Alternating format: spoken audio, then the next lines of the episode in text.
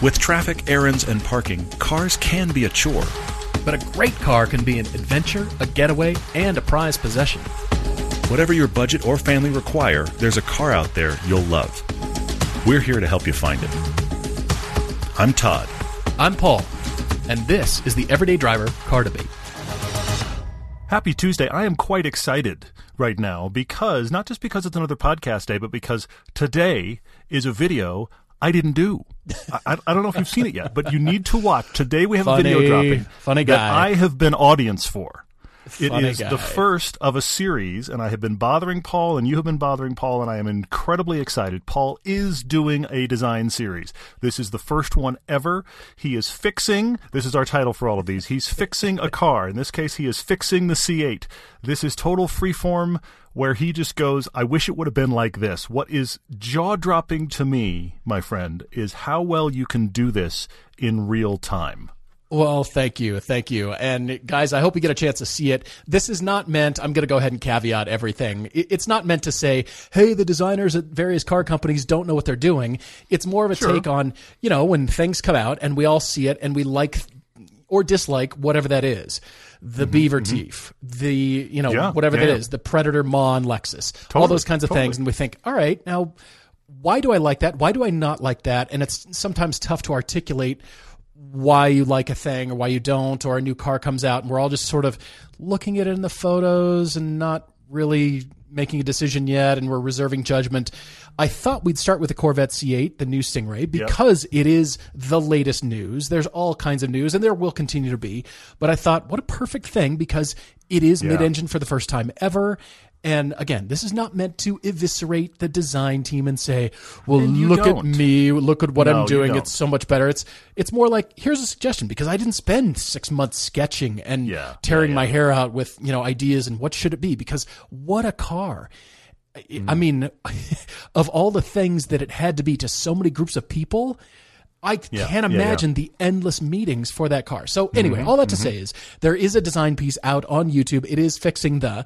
It's my opinion. You can totally disagree. Leave me a comment. I'd love it if you Mm-hmm. Commented. Really would. Please. That'd be fun. It's going to be a really fun piece. I'm just excited about the fact that you're finally doing these series. And I've told you before, this is a skill set that's so far out of the realm of what I can do, and I think most of our audience can do, that I'm just excited in that way for you to kind of show off your skill and just be like, okay, let me do this. Because cause it's that same thing you and I do in a car, mm-hmm. where mm-hmm. it, it looks easy. You can drive at 80 miles an hour and talk to the car and try to try to be intelligent and make a good point, all at the same time, is not something everybody can do. I mean, a lot of people can, but it's not something Sure. everybody can do. Sure. This is that same kind of category because you are sketching in real time as you talk, and I'm just floored. well, thank I you. I mean, there's thank you. there's some I- editorial compression going on because you drew for a little longer than the piece is, but by and large, it's just like, wait, this happened just now. So it's a very fun piece. There'll be more of those coming. We also have a video coming on Thursday. We're trying to do Tuesdays and Thursdays while we're all stuck at home. Uh, speaking of stuck at home, Paul and I just happen to not be both in studio today. We will be back in studio again soon. So that is going on. More fast blasts are coming. Oh, and also pilgrimage. I know you're not thinking about traveling right now, but pilgrimage is coming in August. There are questions that have come up for pilgrimage. We got a bunch of questions coming later. I will get to that one later. But pilgrimage is happening in August, and signups are available now. Yep. If you go to everydaydriver.com at the adventures tab right in the middle, you can see all the details. And if you go ahead and click the sign up button as if you're signing up, it gives you more details. So that's where to dive in, gives you more details, and the frequently asked questions are deep in there. So go ahead and look at that. And also, thanks to our sponsors for the television support, Yeah, for yeah, yeah. bringing all the seasons to you guys. Covercraft as our headline sponsor, Griot's Garage Car Mm-hmm, Care Products, and Hagerty Insurance as well. Pretty exciting for today's podcast. Todd and I had a chance to spend time with McKeel Hagerty, who is the CEO of Hagerty. And so big thanks to McKeel for coming on the podcast and thanks to all of our sponsors, Auto Tempest as well. You've heard uh, the ad reads for those guys. And uh, yeah, big thanks. Can you give us a little update on the Amazon season six, where we're at with releasing all the episodes without getting too uh, worked up? Must must you hurt me? Must you hurt me? I I, I Just- do I have to tell? It's a status the, the update more than is- anything. It's a status update? The story is I keep chasing them. Uh, they did actually finally review all of our remaining standout four episodes. They kicked one of them back for, actually, sorry, they kicked two of the four back for a technicality that I have since resolved, and I have resubmitted them. They have not done what they've always done in the past, which is the two that didn't get kicked back should have just been published. They weren't. so okay. I am All now right. awaiting the re review of the ones that got kicked back that theoretically should take less time than it took to get to this stage because uh, it took honestly four or five times longer than it should have to get to this phase. But of course, everybody's moving slower, and Amazon apparently is moving slower than everyone else. So I am annoyed, but they are on their way. One of the things I'm excited about is as a response to this and other things, we did take one of those pending episodes for Amazon, which is our third part of our Lemons adventure. Mm. yes, And we took that and we put it with the other two parts. We had a feature film on Lemons Racing that a lot of people have really enjoyed. Thank you for the great, great comments on that. I've been very thrilled. That is on YouTube right now, free for everybody. Yep, for sure. So enjoy that. And in the meantime, we're going to jump on with McKeel right now. McKeel, thanks for talking cars with us. We, we of course, love doing this all the time. And I'm excited for our audience to hear directly from you because people know the Hagerty name. You know, they know mm-hmm. that Hagerty means classic car insurance. And as we've talked about on future episodes, we're going to be hosting additional Hagerty experts from various divisions, I'll say, Yeah, of yeah, the yeah. company to explain, you know, more in depth about various products. But again, we wanted to begin with you and just put it to you. How did it all start? What was the inspiration for your dad, for your family to start off the company? Uh, well, thank you. Um, it's an it's an honor to be here and to have this conversation with you. The beginnings of the company actually didn't start in automotive, although my my dad was both a, a car guy, grew up in Detroit, loved cars. You know, definitely in that era when any time a new car showed up at the dealership, literally people would leave their homes and go and, and see the car in the Awesome. showroom windows. Awesome. Um, that kind of you know, level of car culture. His grandfather worked at, at Ford, and we were just a car family. Um, and I grew up in this household where he was constantly working on cars in the garage, and both I and my sisters were able to uh, restore a car with him in Oh, our cool. early teens. Uh, it would be, you know, kind of our first. It was kind of our first collector car, but our kind of first driver, and you know, it was kind of what it was. It was that era before you know maybe cars were thought of as always being just about how valuable they are. It was more that wow, you could, in if you get, if you just restored an older car, you could get a lot of car for the money, Mhm, and it, mhm. you'd have the pride of, of working on it. So it's a little bit like you know when you talk to vintage racing guys. They kind of laugh because they said, "Well, vintage racing is just cheaper racing, right? Yeah. For the most part, because Yeah, you, can, right. you can raise a vintage car cheaper than you can buy a brand new race car." Anyway, Absolutely, yeah. the core premise of the business when you and my mom is still living she's 85 um, my dad passed about six years ago is, Okay. is the same for all of these years back to 1984 and that is that people take good care of their toys it's that Mm. simple Yeah. Yeah. when you have something you care about when you have something that you don't need to drive it's a toy it's something you take pride in and, and Mhm. whether that's because it goes fast or it's an expression of your success or wh- whatever the reason some nostalgic reason to own the thing it's a toy of some kind and you take good care of it. And because of that, if you look at just, if you think about it through an insurance lens, which is the business that started the Hagerty enterprise, Yeah, yeah. um, that makes you a better risk. That makes you a better risk because you're going to take, you're going to naturally protect the thing that you own, Sure. uh, which is different than, oh, it's just my daily thing. And if I, you know, get a few door things in it or it gets beat up, I don't care. It's just my daily transportation to and from work. So Yeah, yeah. that's the core premise Okay. uh, started with wood boats in the 80s, and we didn't actually really get into the automotive business in the in what we used to call the classic car space, antique and classic car space, until the early 90s. Okay. Um, but uh, that was the those were the beginnings, and that core idea remains the same today.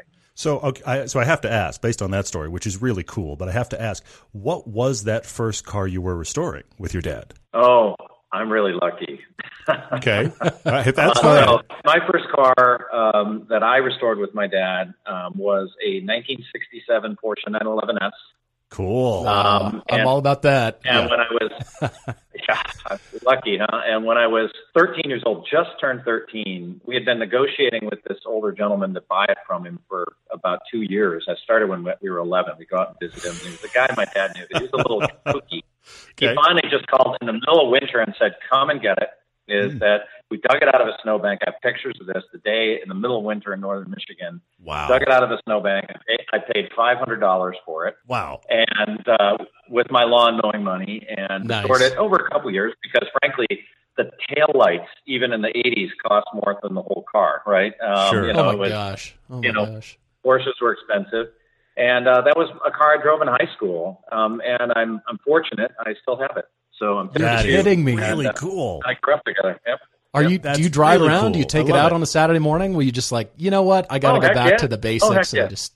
Oh, that's cool. Well, that was the thing. We did a we did a feature. We've done a few feature films. One of the fir- the first one we did was actually 50 years of the 911. We did it on the 50th anniversary. We drove all the 911s.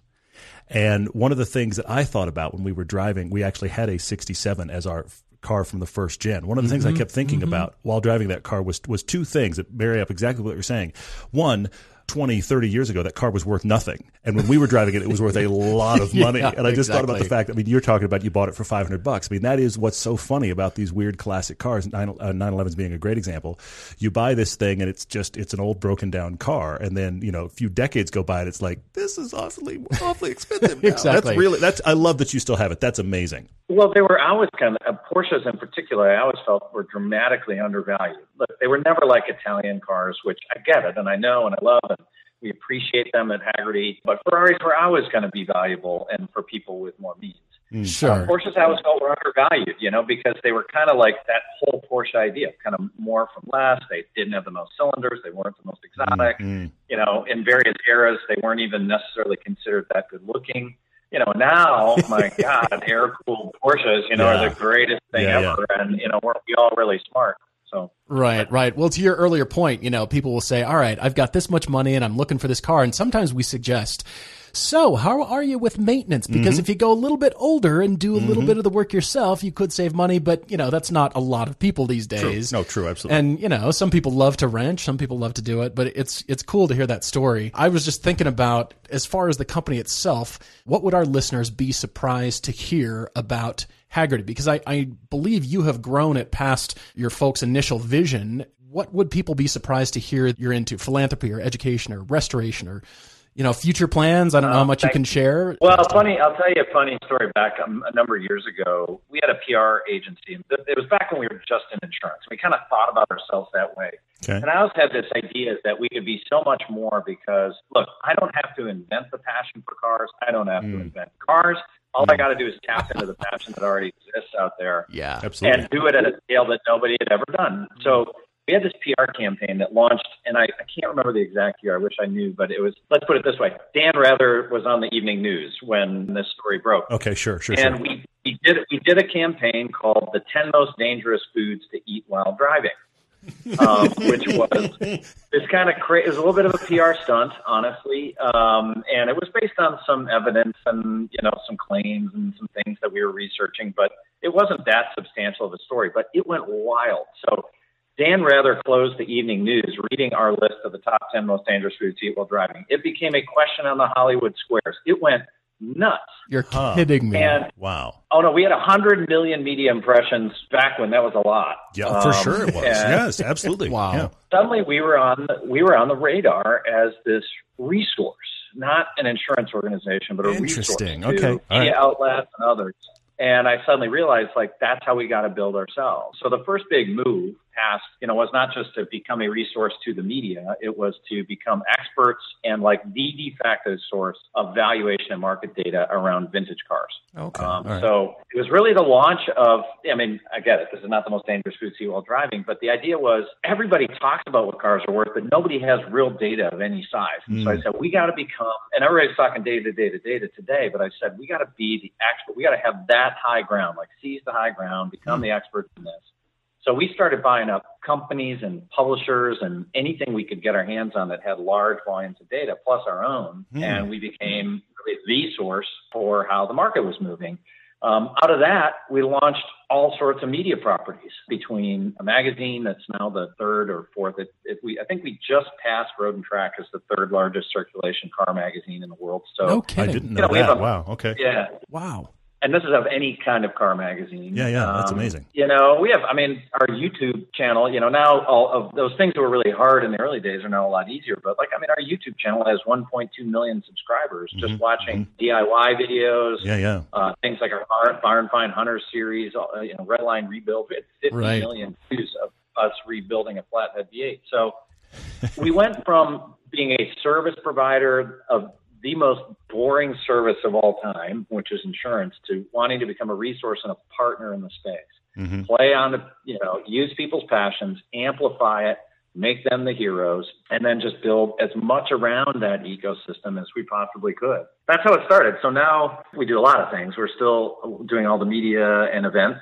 Uh, and in fact, uh, we participate in thousands of car events, but we, we have dozens of events and soon to be hundreds of events that we actually produce, whether they're tours or car shows or cars and coffees that we produce around the world. And uh, and we also have a number of philanthropy efforts that, that we do, and, and we can maybe handle that in a separate subject. But I think I wish I had a good analog to what we're building. You know, is it mm-hmm. kind of sure you know, and because people just think, oh, Hagerty Insurance, and that is still underneath there. But you know, think of you know a Bloomberg or think of a Disney. You know, I mean, think of how they expanded to create more of an ecosystem. Of sure, sure. Physical things that happen, media things that happen. Those are the things I dream of. Mm. Um, I I don't like to think about competing. I like to think about creating. And I think okay. uh, we're going to have we're going to have a long, long, long road in front of us of people enjoying cars, and I want to be positioned in the middle of it. That's cool. It's, I mean, it all I can see it with your drivers club that you have with the magazine and all the events. I can see all of those things existing just right there, which is really cool. So I have to ask. I'm well known for not allowing people to eat in my cars. Y- yes, you I'll, are. I'll allow a bottle of water. That's why, this is why we're right laughing, person. Akil, at you saying that because people have asked in, in, the question section of this podcast. People have asked Paul many times about like what would you most fear somebody eating. This, these questions have come up, so keep going, Paul. Currently, our audience, I think, has suggested flamin' hot Cheetos is the top food. I think right now that I wouldn't allow. So my question to you is: Are you going to redo the list? I mean it seems like there's there's even more junk food that should make the list, right? Oh, for sure. Um, and you just think about the proliferation of takeout and all the things uh-huh. that happen. And I can tell you what was funny when we first published the first list we had all these crazy kind of answers. And coffee, actually, just simply drinking coffee, especially in vintage cars, was tough because there were no cup holders. Yeah, and so right. you get people stamping on the brakes, spilling on themselves, and then they get into an accident, right? But what was funny is we started having when we first had that story, we had all these people from law enforcement call us from all around the country and said, "Oh no, your your list is wrong. The number one thing is pizza. That's the number one bad thing." Interesting. Really? And because okay. they, they said you, you can't imagine the number of people that go out to go, you know, instead of getting a pizza delivered, they go get it for takeout. Mm-hmm, mm-hmm. The box is sitting on a seat next to them. Oh. They reach over to grab yeah. a slice and get into an accident. Mm-hmm. So, you know, that delicious pizza smell in the car. Seriously, it's sitting there next to you. The, the, you're at a light, or mm-hmm. it, will be fine. I need a slice. That's terrible. Well, I mean, honestly, it's got to be better than what we're all doing staring at our smartphones now. But still, I can yeah. see the pizza thing. I do, do like do like that. Uh, so I'm actually curious about. Uh, let's dive into. I, we don't have to go too far, but I'm very curious. Is the 911 that you still own? Is that the favorite car you own, or do you have something else that has eclipsed that? I love that you still have it, by the way, but you have something else that has eclipsed that. Uh, Gentlemen, gentlemen, gentlemen, the most evil question anybody can ask me is, "What's my favorite car?" Well, that's the, the um, evil question for us. To, you're you're welcome to give it parameters because when people ask it uh, to us, we go, "Give us parameters." Is it a price? Is it a what? I'm, I'm very curious. Yeah, we, go wherever we agree. you want. Yeah, we agree. Yeah, no, no, no. Well, here's what I was doing because that car is so unusual for me. I often set it aside because mm. I always tell people like, and I I have the pleasure of both personally owning and then corporately we own a lot of vintage cars because we believe in getting people behind the wheel. So love it. So do you we. know, like last year, I got 800 of our employees driving manual transmissions. We just Good. we ship cars all around just to get people driving. Good. So you know, I love getting Fantastic. people behind the wheel with cars that are easy to drive. We also have employee restoration programs. There's always two cars being restored at any time, and hundreds of our employees are working on them. But So I usually set the Porsche aside just because Okay, if sure. everybody, if anybody came down and said, pick one, what's the one? It's like, well, you know, we grew up together. We're going to grow Sure. old together. Sure. And Yeah. it's always the first car I drive in the spring and it's the last car I drive in the fall. But I love. Oh, that's that. cool. I love that. That's cool. Sorry, s- random side note. What color is it? I'm just curious. It was polo red, um, Okay. which you know, in the like pure of all things, other than it, it is an actual 67s. You know, the holy grail of 67 short wheelbase air cooled 911s. But to me, red is more of an Italian car color than a German car color. But it's mine, so it's full of red. I Love it. Okay, car, sorry. Keep going. Yeah. You know, so I mean, my my pithy response would be my favorite car is going to be the next car, um, right? Because you know, I like that. Absolutely. if there's You're- any if there's anything I know about you know car people is that they're they're always shopping. They Mm-hmm. may have their dream car, but there's another dream car in their future. completely. You know, to me, cars have kind of like personalities, and I like cars of a lot of different eras. Um, you know, sure, I like stuff that goes fast. Um, I'm probably more of a sports car, European sports car, or muscle car fan personally. Those I get the most enjoyment out of just driving because I like to drive. But I like operating cars from different eras, even if they're like a little challenging. You know, like Okay. I um, uh, two summers ago, I bought two uh, full classics. You know, full classics being defined as 1925 to 1948. Oh, wow. Um, Okay. one is a 1937 Packard that I bought V12. I've always liked big cylinder count Ooh. cars, and the other is a 1931 Cadillac V16. So big Oh, my 16 gosh. cylinder wow. really opulent car. Yeah. Um, I always dreamed of having something like that, and it's it's not that they're so much fun to drive, as they're really cool to operate.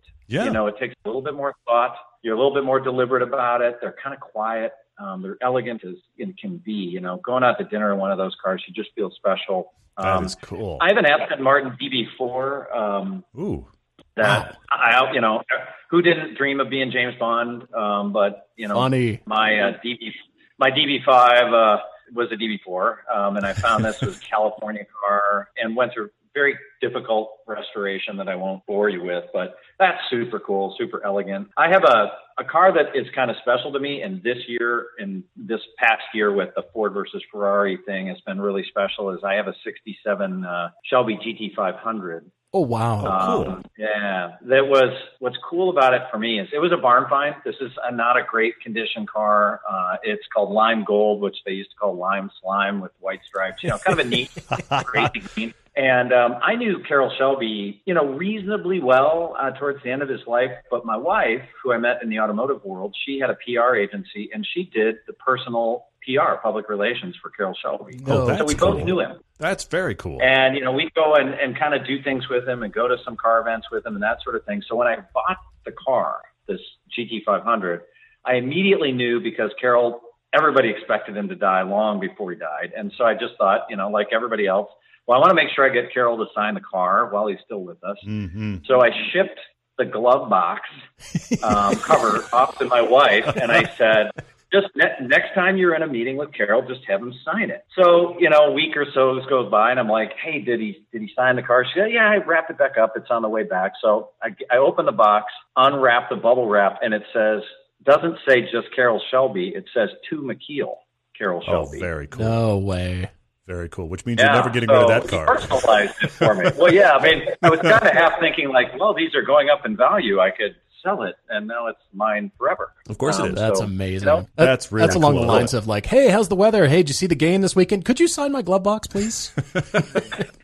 That's awesome that he go. actually made it personalized. I mean, that, That was always amazing. the joke somebody told me when they gave me a book and they put this elaborate uh, inscription in the front because we're like, I, that means you can never sell this book. You can't ever get rid of it Yeah. because I've actually made this inscription for you. Like, you're right. I'm keeping that book forever. So that's very cool. I love it. Well, it sounds like you've answered my question already, and that is the aspect of cars you love the most. I mean, I come from a design background. Todd comes from a filmmaking background, and so of course I love the styling. That Cadillac V16, just mm-hmm. long hood. The the function drives the form of that car, and so I'm all about design and, and little things about it. But I'm hearing from you, you love the operation, which I think so many drivers don't realize the older cars being harder to operate, or that mechanical interaction is Yeah. what we love so much. You know, kind of the farther back you go, interestingly are those cars you have to adjust the spark you have to adjust the timing or the spark on the on the steering wheel Uh, the the Cadillac V16, you do. You have do. I thought so. spark. Wow. Uh, Wow. Yes. Yeah. and which is like that extra step. Yeah, I, for sure. and I kind of love it. I mean, I have a I have a 1915 Model T that was delivered new to my town in northern Michigan, Traverse City, Huh. in 1915. It's just so that was kind of a local car, and I was able to buy it a few years ago. And I challenged myself to drive it every day one June. And now this Oh, is wow. 1915 is a crank. That's a crank start. So it's crank start. pedals are all screwy. Yeah. You know, the throttle's on the steering. You know, is on the steering wheel. And I just kind of love it because at 25 miles an hour, you feel like you're going 100. Um, it's right, it's right. and it's just kind of cool. Like I picked my wife up at the airport one day, you know, and threw the luggage in the back. I mean, it's I, I don't know. I, I like operating them, and I like putting myself in the mindset of the people from that era. You know, when That's when I'm driving that Packard 37, I think, what music were they listening to? Yeah. you know, Oh, what right. not in the car, but you know, like what would they have? What would they have eaten for dinner? You know, like Yeah. how would they spend their time, and where would this car have gone on a regular basis? You know, to me, it's not nostalgia. It's just thinking about the whole process around it. And Mhm. that's why I love cars from all era. And, and I kind of feel our job as stewards of car culture. I mean, the Hagerty's purpose is to preserve driving and car culture for future generations. That Love is it. our purpose as a business. Love it. And part of that means, you know, we as owners have to kind of maintain that muscle memory of, of operating these cars, Mhm. owning them, Mhm. and bring other people into them. I mean, with only a couple of exceptions of a couple of cars that we have that are just too hard to run or kind of dangerous to operate. Whenever somebody says, "Oh, I'd love to go for a ride in a car," I say, "Why would you want to go for a ride in it? You should drive it. Mm. That's You're awesome. That's Let's go." I great. love it. That's Yes. great. That's great. It's the car disease. That's what we're talking about. We talk about it a lot of the times on the podcast. That's what we've named it. This is the car disease. Like you said before, you're always shopping for the next thing that's going to uh-huh. be perfect while you have the thing. Like right now, I have a Lotus Elise. I've wanted a Lotus Elise forever. I've owned one for three years now. I'm still looking. I, of course I am. yes. We're all Sure. still looking. And I, I, I love, sure. I love the fact that you're getting people behind the wheel because it's the thing we talk about all the time is I, I feel like we spend so much time as commuter drones that when we get out and we actually drive a car that's interesting and engaging on an actual decent road, driving has a totally different feel that some people have never experienced. And once you do, you'll be here with us. Well, we I like to you know when I talk about this purpose of saving driving, I say, hey, look, I don't want to save commuting. I want to save driving. Yes. Yeah. Yes. Let's be clear. Absolutely. Okay, well, that's a perfect segue for the future. I mean, from an ownership standpoint, for driving in the future, we've talked about autonomy a lot. If you visit the West Coast, that's all anybody talks about. If you spend any time in San Francisco or the Bay Area, it's just autonomous everything. And then you go out into the rest of the world and you think, yeah, it's not really a thing. We're- we're not really doing we're that not yet, here are we? yet. Yeah.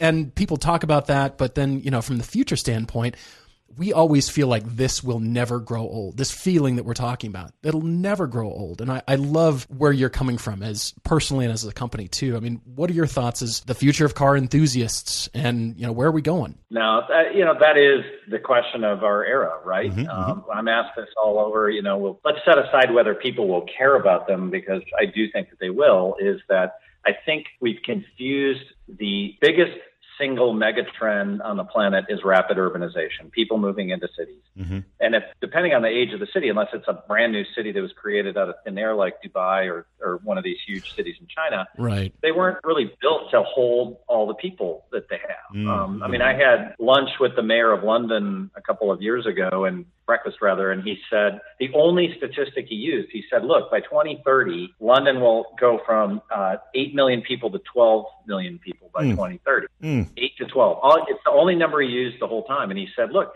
I can't afford to be political about it. I can't afford to, you know, I have to fix stuff to make it work. You know, it's so the autonomous thing is a city problem. It's a problem that's caused by density in cities. And, you know, frankly, I mean, I have a bunch of water cooled cars that would not survive one block in the middle of Manhattan, you know, with the Totally. Totally. And, and I don't sit there and yearn for driving through the center of San Francisco. You know, Mhm. this is not the Bullitt movie, right?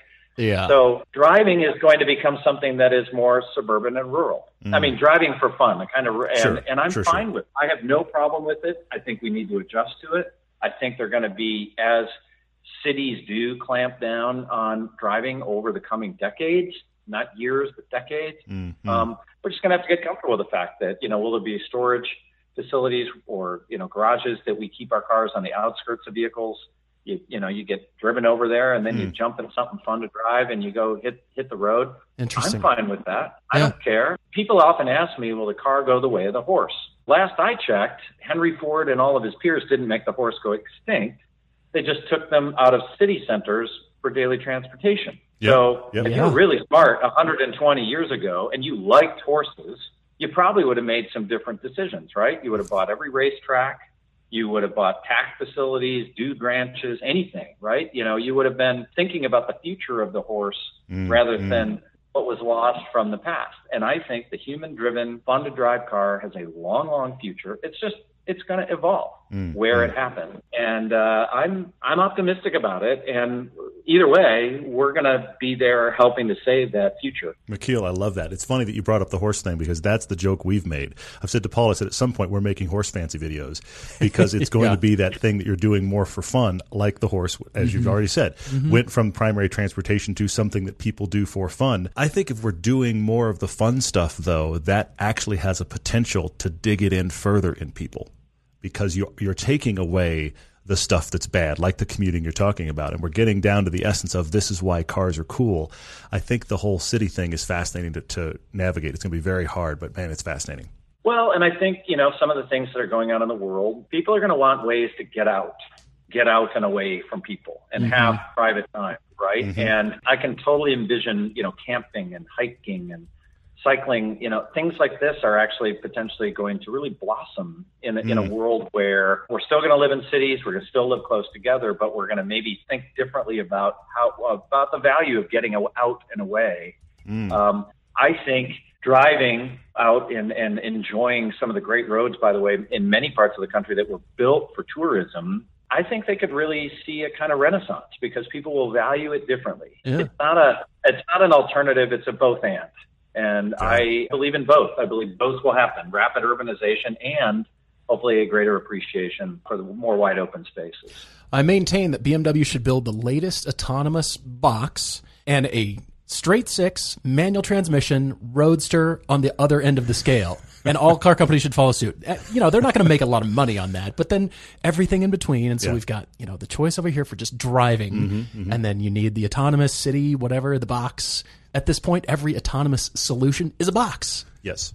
Because, you know, we don't have to drive And, anywhere. and Just sit as there. somebody it's who appreciates design, and you know, those, the design really isn't very pretty. is? Agreed. It's pretty bad. Agreed. Yes. We're all looking at going, really? I don't think I Like, want one of those. that's our future. Oh, good. Paint it white, too. Thanks. anyway, McKeel, thank you for your time. Thank you for your thoughts here because this is really, really great stuff. It's great to hear just your car disease along with our car disease and just talk all that through. That's one of my favorite things about doing this is when we just talk love of cars. It's amazing how universal it is. There's so many commonalities, no matter where you are in car culture, Mm-hmm. about how it all connects. I love it. Well, you know, we're, we're, we're in this together. And what I love about the car world is, again, it's a passion that just kind of exists out there. And it's easy for people to understand. And I think all of our jobs, like what you guys are doing here with this podcast and what we're doing at Hagerty with all the different dimensions of our world, is let's make it easy, let's make it accessible, let's make it fun. And so that it's something that people want to do rather than feeling like it's uh, something that we should be ashamed of or something that's just nostalgic for the past. I, I'm uninterested in putting on a costume and walking around a battlefield and thinking about something that happened 200 years ago. I want to think about this today. I love it. And I want this to be thoroughly modern, that driving an analog machine around is just really cool and it's a lot of fun. McKeel, thank you. This will resonate with everyone listening, and I, I really appreciate your time. Both of us do, and thank you so much. Loved having you on. Thank you guys. All the best to you. That was really cool. It always surprises me to talk to these guys that run these companies. I, maybe maybe I'm being too cynical, but I just I'm excited to discover how much they are car guys with the car disease. So that was really fun. Yeah, absolutely. Well, I, I don't know. It's no surprise based on, you know, what we're learning and knowing and, and what Yeah. you guys now know about Hagerty. You can see where it all comes from. So, yes, Yeah. thanks again to McKeel and Hagerty for coming on. We love anything that enables our automotive obsession, also known as the car disease, which is why we're such big fans of Hagerty Drivers Club. For just $45 a year, that's less than $4 a month, you get not only six issues of their fantastic Hagerty magazine, but you also get roadside service with guaranteed flatbed towing, invites to members only events, and valuable discounts on things like tires, vehicle transport, racing school, and more. It's the ultimate membership experience for people who love cars. Check it out for yourself and join the Hagerty Drivers Club at hagerty.com slash everydaydriver.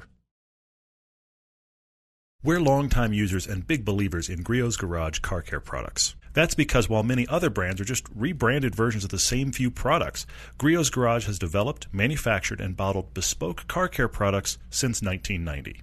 In fact, many of their first customers were collector cars displayed at Pebble Beach. Griot's is a family company based in Washington state, still dedicated to having the best products for every car and every budget. As a matter of fact, I learned my certified Paul Own car care style from Griot's. We've both used Griot's Garage car care products on our own cars for over 20 years, and we wouldn't use anything else. If you're wondering how to get going, they offer free training and techniques through their videos and website and starter kits to help your car look its best. Griot's Garage products are 100% guaranteed, and all liquid products are made in the USA. They offer a 100% lifetime guarantee, so give them a try. When you're ordering at griotsgarage.com, use the code EVERYDAY for 10% off your order. Enjoy the finest quality car care products you can buy at griotsgarage.com. All right, here we go. Jumping in with social media questions. Looking to Instagram, and there's Petrolhead80 on here asking us if knowing how to drive a manual transmission is Oh, a yeah. requirement for being a car enthusiast. There's almost a like a band, a rock band T-shirt with a list on the back instead of all the cities for that tour. I it's like like it. a car enthusiast requirement checklist. Yeah. There you go. he says, speaking of which, are there basic requirements to be a car enthusiast? If so, what are they? And will we ever offer tutorials on how to drive a manual transmission? Hmm, Actually, okay. I think that's a good idea.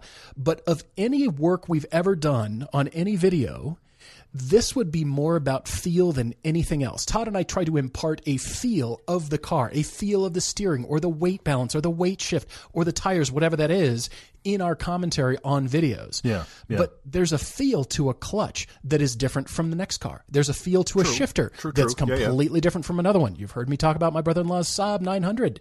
It neutral. Complete lack of feel. Wow.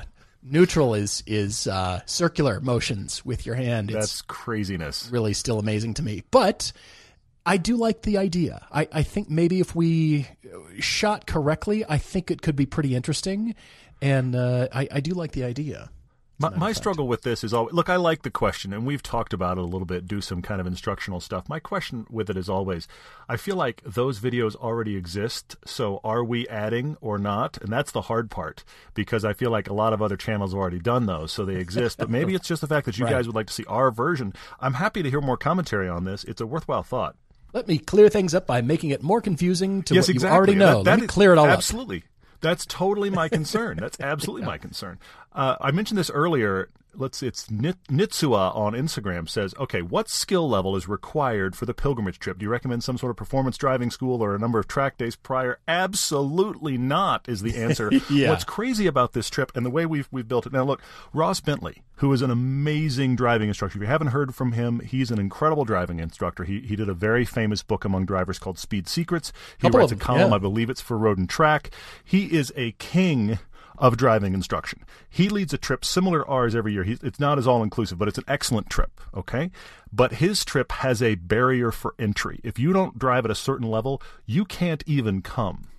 Our trip is not at all like that. We want everyone to come. And the first year we went, we literally had a guy that had professionally raced Pikes Peak and a person, another guy, who had never visited a racetrack, let alone driven on one. In, in the same group. Yep. Yes, and they both had a blast. And every year we have had, every year we've gone, we've had somebody who's never even seen a track before, let alone driven one. And they've always had fun. So there is no barrier for entry other than just coming. And if you come, we're certain you will have fun.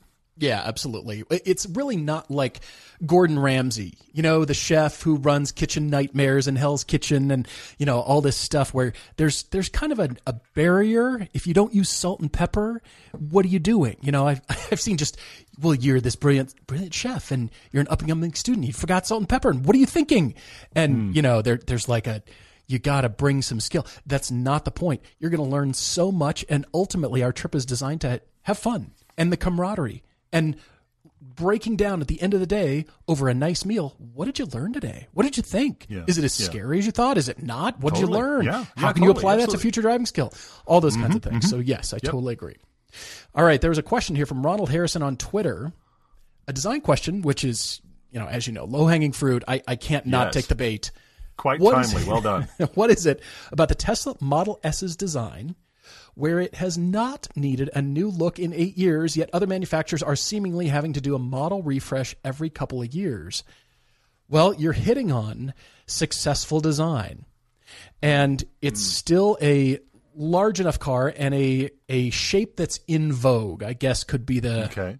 Okay. the way of describing it because hatches are still beloved by people and from a space and utilization standpoint it's still very useful it's not the first one it would- certainly not the first tesla which was based on a lotus elise that was just yeah. proof of concept but the mm-hmm, model mm-hmm. s you're talking about surfaces that are long lasting and so you're starting to see it i have hope when we talk about design that is long lasting or design that is short lasting, just a flash in the mm-hmm, pan, there's a lot of tension and aggressiveness all over the surface, and it looks great right now.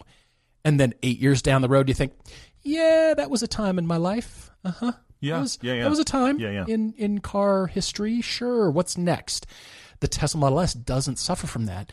Nor Hmm. do all the other models, except for the Cybertruck. But that's a whole different discussion. We'll have whole to get to that. conversation. But I also wonder, and, I, and I'm asking you, Paul, honestly, does Tesla get away with it a little bit? Because because I do love the Model S, and I actually think, and being a, a design basically newbie, I actually do think that the Model S remains their best looking car, and they've gotten worse ever since. However, what Okay. Tesla's best at is the new shiny object, and unlike any other car company you can think of. Tesla isn't releasing the latest refresh. They're releasing the latest brand new model that's never existed. It's not like you Yeah. know we, we've GM GM or Mazda or whoever is is updating the bring it bring it up.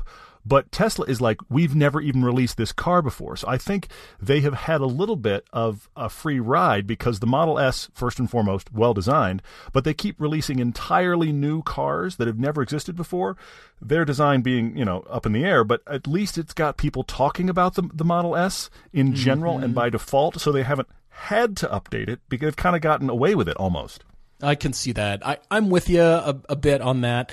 And you're right, just because of tech and shiny newness. But it's pretty amazing. What they've done is come out with one more classic, beautiful design. But since they're a small company, guess what?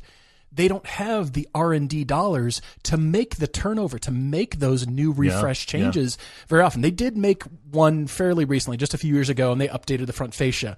But to my knowledge, all the sheet metal was unchanged. That means you don't have to change the tooling. The sheet metal, Mm-hmm. Yeah, the they- stamping is all the same. If Means you watch our don't have to invest original- the dollars, which is great. Yeah. If, if you watch our original Model S review, we were driving it before the front end refresh. So it used to have kind of a black Mm-hmm. shield on the front, and then it has that now very small opening, very small kind of slit opening with the Tesla T in the middle. So that's the only change I even think they've done. But they get a lot of, hey, look at the new shiny thing, because that is Right. what they're best at. Well, here's another example, and that is McLaren. The 12C looks good as a supercar. Yeah. The yeah. McLaren F1 stands the test of time.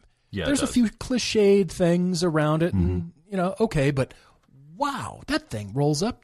It looks so good. The McLaren 12C still looks good, but as we've gotten mm-hmm. further down supercar craziness, Yeah. Uh, okay, they should look crazy. They shouldn't be, you know, classical, beautiful test the you know test of time like the Jaguar XJ220, which still looks gorgeous. It you does, I mean? doesn't it? Yeah. Yeah. It's just pretty versus aggressive. The McLaren Senna is cool, but whoa, you know, that's right now. You know what I mean? This reminds me, and I don't know if he's listening, but our friend Billy Johnson, the racing driver, lives in Florida, and I have been Yes, watching. Have you seen his Instagram account of late? yes, I have. With I don't know jealousy. what's happened. Billy, I- I, I, I've, we, we've traded a couple little notes, but I need to like dig in and have you explain yourself because he's been driving all of the icons from the 80s and 90s, and he got to drive an XJ220, and I am seething with jealousy. I am Yeah. not even a quarter of the driving talent that Billy is, but what the heck happened there? So anyway, so that he drove like a, a XJ220 and an F40 within two weeks of each other, and I was like, excuse me, but Mm. Yeah. where was that conveyor belt, and how can I stand at the end of it? Anyway, uh, Wheelman GT on Instagram said, "Is the S7, the Audi S7, a bad handling car? The motor is in the front of the front axle, and I'm concerned what this will do around twisty roads." He said, "I realize it's a it's a luxury car, but still, explain it to me." Wheelman GT, I, I don't know if you've ever heard this. This made me laugh, and I I stand on it, and I must give him credit. Chris Harris said my favorite thing ever about Audi Dynamics. And it doesn't mean I haven't driven Audis that are fun, but he made a comment where he described Audi as packaging understeer for the masses, which I thought was fantastic because brilliant. That that is look, that is by and large the natural tendency of every car that leaves the factory because they've decided that understeer is safer for most drivers than, than oversteer. I get that. But you have already hit on it, Wheelman GT, and that is that these engines generally are in front of the front axle. So if something's going to happen, it's going to plow, it's going to understeer. It's kind of a reality of Audis. Um, I say that. What kind of driving are you doing that is creating that problem? Theoretically, if you have a car that has a tendency to understeer, what you as a driver need to do is find where it does that and then not drive that way. Drive within the limits of your car. So there, there's sometimes there's a disconnect with enthusiasts. I feel like, and if we discover that a car has a weird tendency, we want to try to find that weird tendency more. Versus, uh, think about race driver. I was just talking about Billy, Billy Johnson. A race driver can't say, "Well." I wish this was a totally different chassis. I mean, they can say it, but they are being paid to drive the chassis they've Right. been given. Right. So now Very they have to so. figure out how to get the best possible driving out of the chassis they've been given. If you want an Audi S7, do I think there are other cars you'd enjoy on a back road more? Yes. Alfa Giulia would be an example. But if you like an Audi S7 for everything else, then you're just going to have to kind of accept what it does or doesn't do on a back road. Think about how I have driven my Phaeton on all kinds of roads and just gone, yeah, this is not the same exis- existence at all. Mm-hmm. Oh, well, speaking of Phaeton, Peter and Slow on Instagram says, So, who's winning the big sedan challenge currently? Paul or Todd? Well, define winning. I, I think agree. we're both. I think we both lost by owning these cars. and as a matter of fact, something you don't know, I took the Maserati out earlier today Uh-huh. and got a new warning light. The engine light came on. The check engine light came on, and uh, it said, "Well, of course, it says C dealer, even for the lamest of things." Both of these cars the do. rear Both stop of these cars do that, yes. So funny. All right. So this said engine control system fault. C dealer. Ooh. Like what what does that mean? How that much money nice is that? scary. That? Yeah, I think sure. there's like this underhanded conspiracy thing between Maserati and their dealers like you know what at uh, you know the, about the time when your second house payment is due we'll make the check engine lights on everybody's Maseratis come on and you can cash in. No, I, I've got this engine control system fault. Like, Oh, God. anxiety. What? What does that mean? The car's still running. I Yeah. do I keep driving it? Do I stop and pull over? I just decided to keep going, and the engine's still smooth. I I don't know. That's funny. I mean, I, I agree with you. There is a real question, follow up Is question that here. winning? yeah, define winning. And and, it, and if the question is just the money spent, I think your car, and, we'll post this tally when we get closer to the end of this. Shall I call it an adventure? Anyway, the debacle. We'll get, we'll, we'll post the, the whole listing when Something we get in closer. between but, the two. But I think your car is running a little over fourteen grand right now, which means Yeah. purchase price and everything else you've spent, and mine is running a little over eleven. So I have more than doubled the price of my car in spending money on it, but I still haven't spent grand total, haven't uh, hurt the show for more than your car cost. But at the same time, I also have to say this: I feel like I've done a couple more prevent preventative maintenance things than you because I've driven that car almost daily for six months. True. So Very true. Yes. what is the trade-off? And we have laughed about, and you will see it in this upcoming autocross video, that who knew that the Phaeton with its all-wheel drive takeoff and normal automatic is surprising at autocross. unbelievable? So crazy. Oh, you know what? Dustin asked a good question on the Taurus SHO. He said, "Hang on, what do we think about the Taurus SHO as an enthusiast car? He's listened to more than hundred episodes. Thank you, man. And we haven't ever really talked about it. The Taurus SHO is an actual bargain for a big family sedan with some dynamics about it. But it is a front wheel drive architecture that's been made into all wheel drive. It is large. And I've driven this mm-hmm. thing on the road and mm-hmm. I've driven it on track and it it, it never stops feeling big. Okay? So that there are I'll give you a the Journey song from the '80s? Possibly, yes. That's terrifying. Big. Something. Yeah. Wow, easy there. But but I, I but look, I'll compare the obvious one. All right, the Chevy SS is so much more a superior dynamic car than the SHO. That's why it gets discussed. The Alfa Giulia is a much better dynamic car. Now, neither of those cars I just mentioned can you get for ten or twelve grand, and you can get a Taurus SHO. You would enjoy the SHO more than most mid-size sedans that are front-wheel drive. The SHO would be better if you're looking for a great handling big family sedan, it's not a standout. So I hope that kind of clarifies that guy.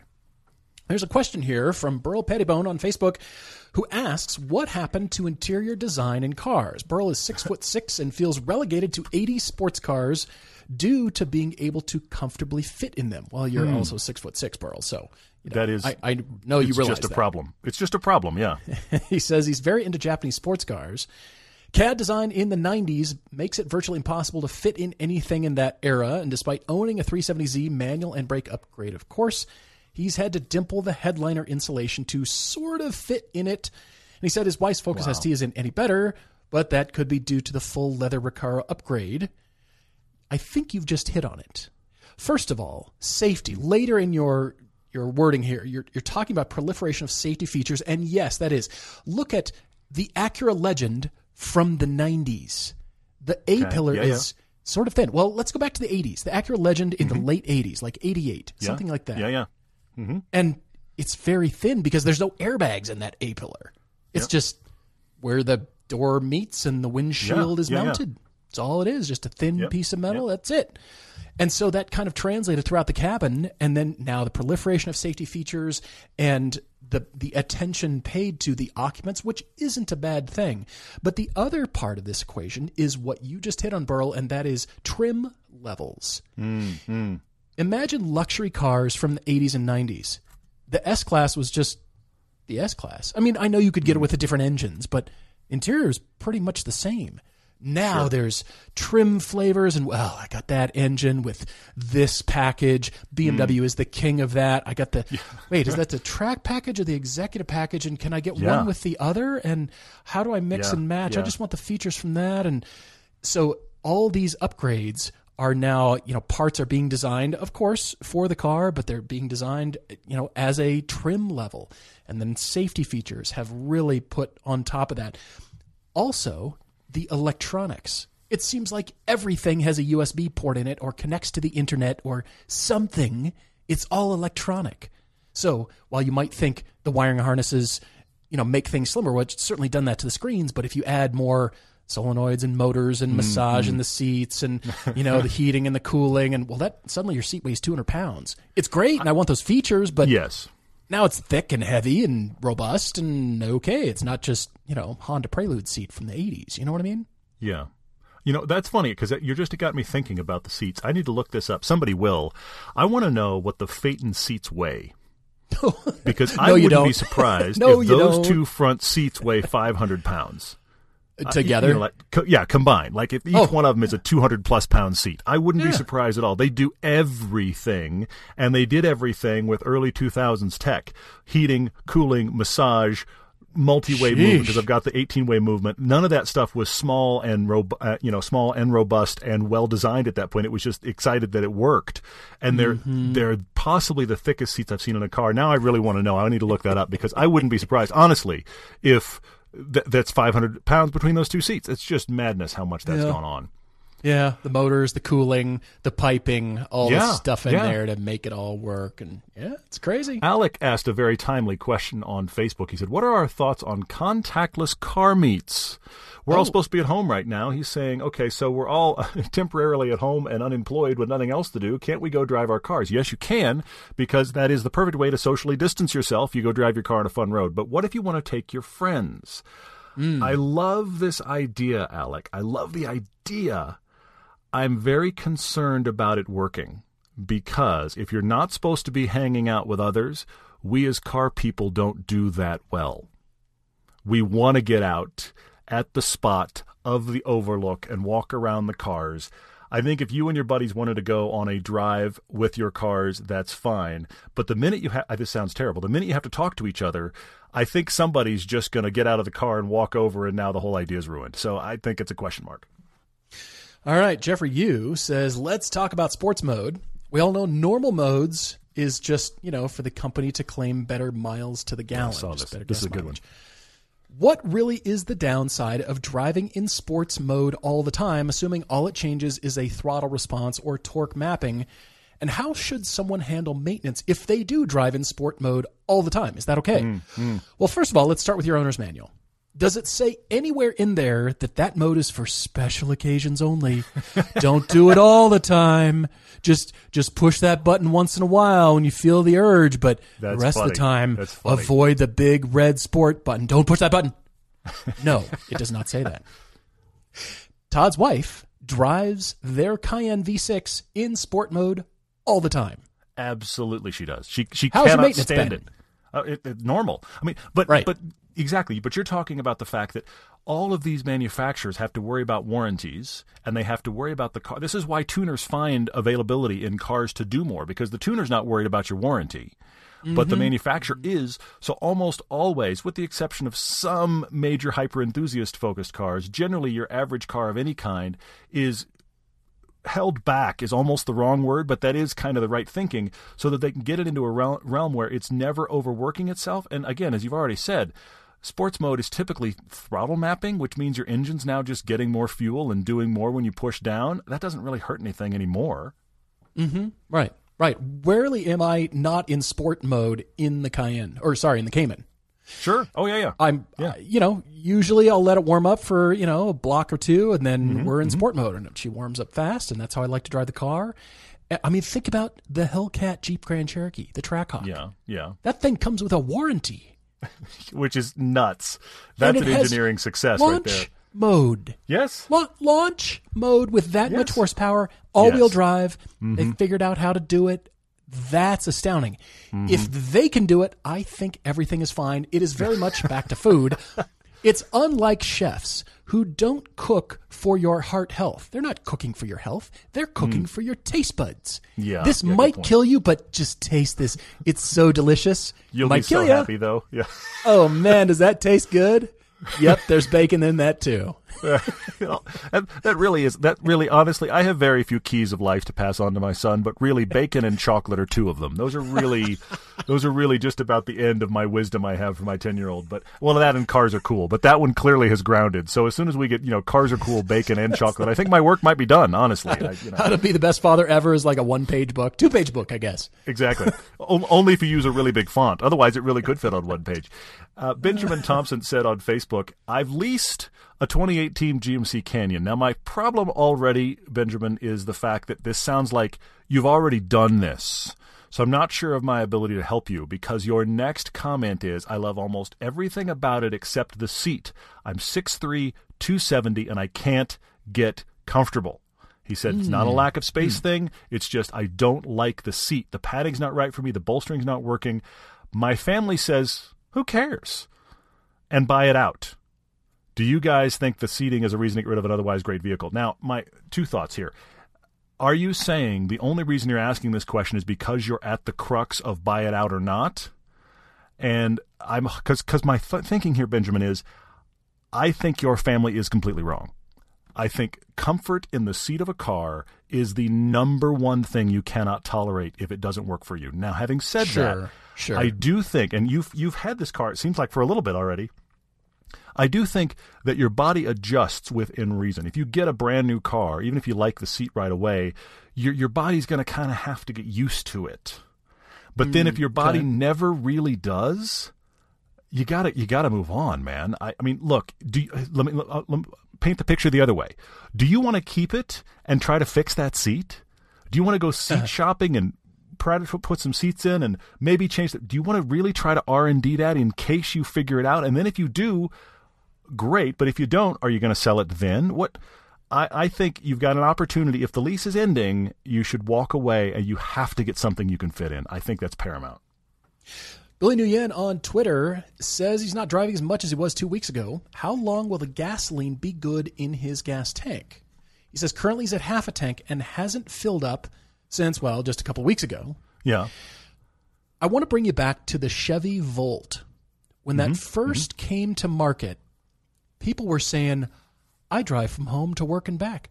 I haven't filled or touched the gas tank because the, the engine doesn't kick on. I'm still in electric mode. yep, I yep. charge at home. So think about that. And people claimed, no way to verify this, haven't filled up in a year. I haven't filled up in six months. Blah, blah, blah. You know what I'm saying. Yep. Think about parking at the airport. Your car's parked on your two week vacation. Everything's fine when you come mm-hmm. back. Yep. Right? Yep. Yep. yep. It takes years for that gas to turn into varnish. It does. It takes years. So if you're Mm-hmm. worried about it, a solution is to not fill it up all the way. If you're driving less, when you go out, Mm-hmm. just add a splash of fresh fresh gas, mm-hmm. and then you know drive some more, and then in a week or two or three or four, add a little more fresh gas. You don't have to fill it up all the way. Mm-hmm. Just keeps a little bit of stuff flowing through there. That's totally fine.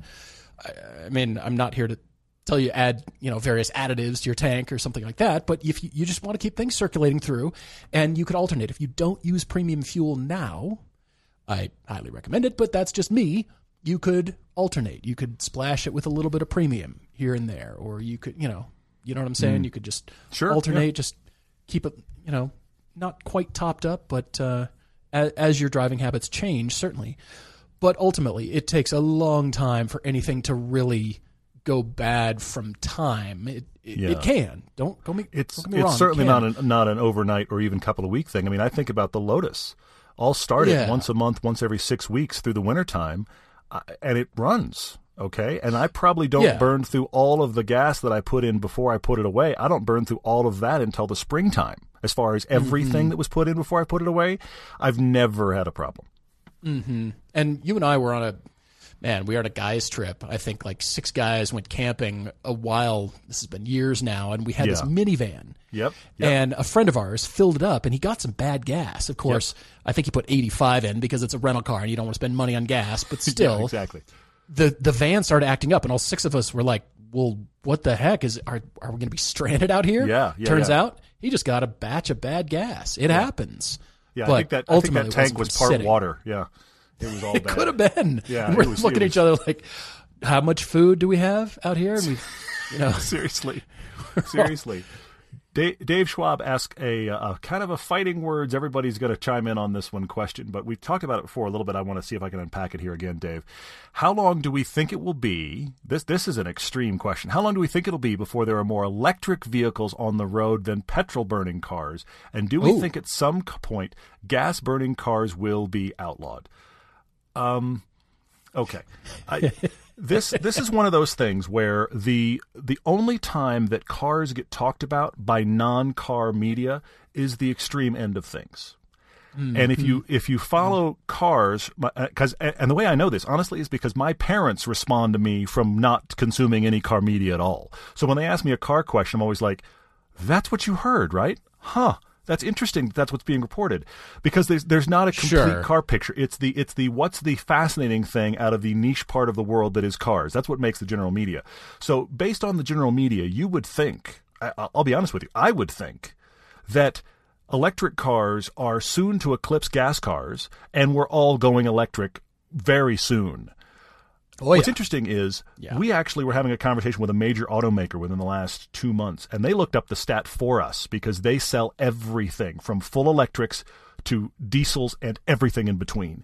right. I believe if we were told the stat, and correct me if I'm wrong here, Paul, but I believe what they told us is that less than 5% of worldwide vehicle sales are sold as something other than gas or diesel, meaning that includes hybrids. Uh huh. Yes. That's yes. electric, hydrogen, hybrids, etc. was less than 5% of the market. We are nowhere near a tipping point on this. I don't know, honestly. I- I could be wrong.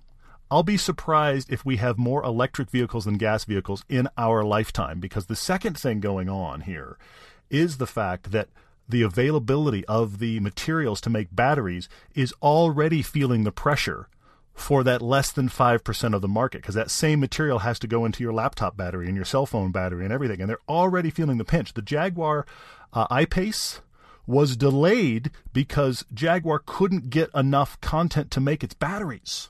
That's Same already things happen to the Germans. so Same of course, of course, of course, that technology is going to keep changing. I get that, but I don't think, in spite of what you may have heard, I don't think electric vehicles are going to eclipse gas vehicles anytime soon. And I will also say this: because of that, I think there will be city centers in the next few decades that will outlaw gas burning cars in city centers. But across the board, I don't see it coming. As I recall, there was a number that stuck out distinctly. 5% was every other form of propulsion besides internal combustion engines.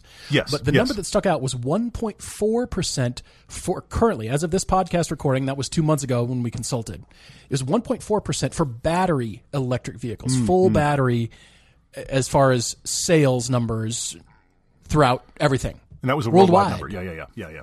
Five percent for everything. That includes hydrogen, includes you know all, all kinds of stuff, hybrids, whatever. And then one point four percent for battery powered electric vehicles, which is a low number. And adoption is still the key. I mean, infrastructure Agreed. is growing, Agreed. but Yes. adoption Yes. because again, I've come back to this thinking where if you have an electric car, you think, well, I've got to fill it up at home. You don't do that with your gas powered car. You don't fill it up at your house. Nobody Mm-hmm. True, does this. We we go out, we fill it up, and we come back, and we're good. But oh, I've got an electric car. Well, that means I've got to have a way to fill it up at my house. Yeah, yeah. That costs money, and that will increase, but it's going to be a while, in my opinion. It's going to be Well, a long time. Tesla has done the best job here of creating an infrastructure that if you leave your house, you can get that car charged and you can go anywhere you want. They've done a phenomenal job with that. They are way out front of everybody, but yet Yeah. theirs aren't even universal for the whole for everybody that's got an electric car. I still I'm going to say it again. Say it again. If you'd actually like to make some money, Elon, you could, you know, make your charging network available to everybody and, you know, but that's not why he does it. It's, he's not trying to help that reality. Exactly. Randy Dunning Jr. says a design question for me, more design questions. He believes that drag coefficient has played too much of a role in automobile design hmm. in the last 30 years, giving us less and less appealing shapes of cars and trucks. Really? With newer electric technology and more efficient internal combustion engines, will we, we see a return to less aerodynamic shaping and more creative inspired designs? And I can see what you're saying. The large cars of the 50s, even though they look aerodynamic from the Art Deco styling standpoint, they were still large bricks. I can see that. Mm-hmm. And if that's, you know, the kind of thing you like, I, I like those too. I mean, even let's go earlier, the the 40s, the 30s. All those cars were not exactly aerodynamic, but the production standpoint, look at it from that and look at it from a safety standpoint. Both those things have improved tremendously mm. over the mm. years. And look at also how designers sketch nowadays. It, you sketch from your elbow, you sketch long, beautiful, mm. sensuous shapes versus, you know, a taller, higher fender that, you know, you, you've got to justify your reasoning for that because there's a lot of dead air space in that large fender. What's it hmm. there for? Hmm. What's the point of having it other than just pure style? GM was the king of that. So that has to be weighed against production and size of vehicles.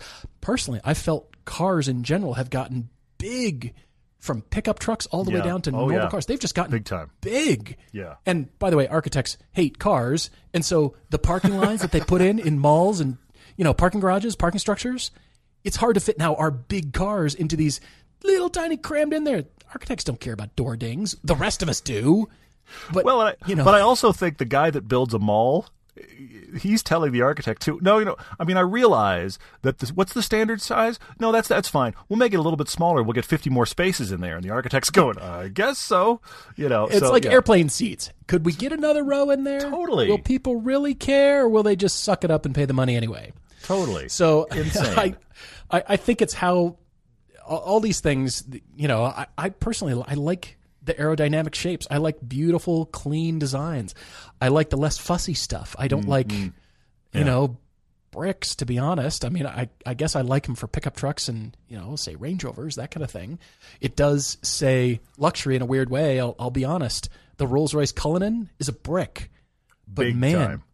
Doesn't that just sort of say, "Wow, imposing," and this Yeah. has a presence, and Yeah. that's luxurious? That's why it looks It's that way. You're brick. right. Yeah, totally, totally. You know what I mean? yeah, totally. It is insane. So I I don't know that we're going back to that era. I'll be honest, because of again the manufacturing techniques and having to justify why is that door so tall? The the unibodies that are now pervasive. It's easier to make a smaller car. It just is. It's more compact, more fuel efficient, less weight, all those things. I've got a hat tip to a series of questions we're going to cover on a topic Tuesday, and then I've got the last question from me. But a lot of you are asking dynamics questions, uh, more specifically, questions related to front wheel drive versus rear wheel drive. What makes good dynamics? What's the difference? Can you be an enthusiast of one and not the other? Lots of questions about that kind of thing. We need to kind of group them all because I don't know what it's a kind of a general zeitgeist thing going on. We're seeing two or three questions like this every single week right now. We're going to try to cover that in a topic Tuesday. That is coming. J.R. Schultz says hot hatches. Which what's the best theoretical hot hatch to add to the market? The hot hatch version of the new Corolla or the hot hatch Oh. version of the current Mazda 3. So think about it as based on their current nomenclature, either a TRD or probably more likely the GR version of the Corolla and the Mazda Speed 3. Which do you think we need more? Now, the in order to compete with the GTI, I would say Mazda Speed 3 because Mazda hasn't done it in a while. However, there's an interesting phenomenon that's gone on here with the Corolla and the Mazda 3 in their most recent refresh, which is around the same time for both cars. The Corolla got noticeably better to drive and noticeably better to look at. The Mazda 3 got really nice to look at still and very nice to be in, but not quite as good to drive. So I think the Corolla wins here for me. I'd like to see what is the GR hot hatch version of the Corolla. Where is that car? We drove the uh, what was it, the XSE in that crazy Yes. blue that they have. Watch that. That was a lukewarm hatch review, and I- I'm the guy. Look, I'll be honest. I'm the guy that's much more likely to come around on the Corolla than Paul, and Paul actually comes around a bit too. It's Eh, good in yeah. current form, and it's not even a hot hatch yet. Let's go all the way, Toyota. They're building really good, uh, surprisingly good performance cars across the lineup anyway. So, all right, let's go there. All right, last couple of questions from me. They're actually kind of related. Brian Zerlo on Instagram says, "Is the phrase momentum car a nice way of saying a good handling car is slow?" yep. Yep, it is. Yep. Most definitely. Although the Cayman can be a momentum car. Yes. It really depends on the center of gravity and the center of inertia. Where is the engine in the car? I'm not saying the bigger, faster cars can't be, but generally speaking, it's the smaller, lighter cars that you do want to keep your momentum, but they can, which is interesting. There's also a question from Jared R. Beyer who asks if we if we would consider doing a mid engines part two, which I think that'd be kind of fun. He suggests the C8, the R8, and an NSX comparison. But then he says, "Does more power mean more fun?" Yep, I think so. you always think so. If we do the mid engines too, I have to bring my Lotus just to kind of clean the field and be like, uh huh, talk to me about fun. looking Anyway. around way in the middle of some desert like where's todd i i thought we agreed Where- Yep. He's Wait. still in the mountains, still cackling like a child in his momentum car. Yeah, uh huh. yeah. could you say it with more acid well, you know, I've heard it. You you and I constantly disagree on power levels. I'm like, I don't need Funny. power. How how much can I corner? But anyway, well i i like the you know 250 to 350 250 to 400 range i really like that range I know. I get that. I get That's a that. special range. Guys, thank you so much for all your questions. As usual, really hope you enjoyed the podcast with McKeel. I think it was informative, instructive, and uh, as you can see, he's the man. So thank you for joining us. Looking forward to next time. Cheers, everyone.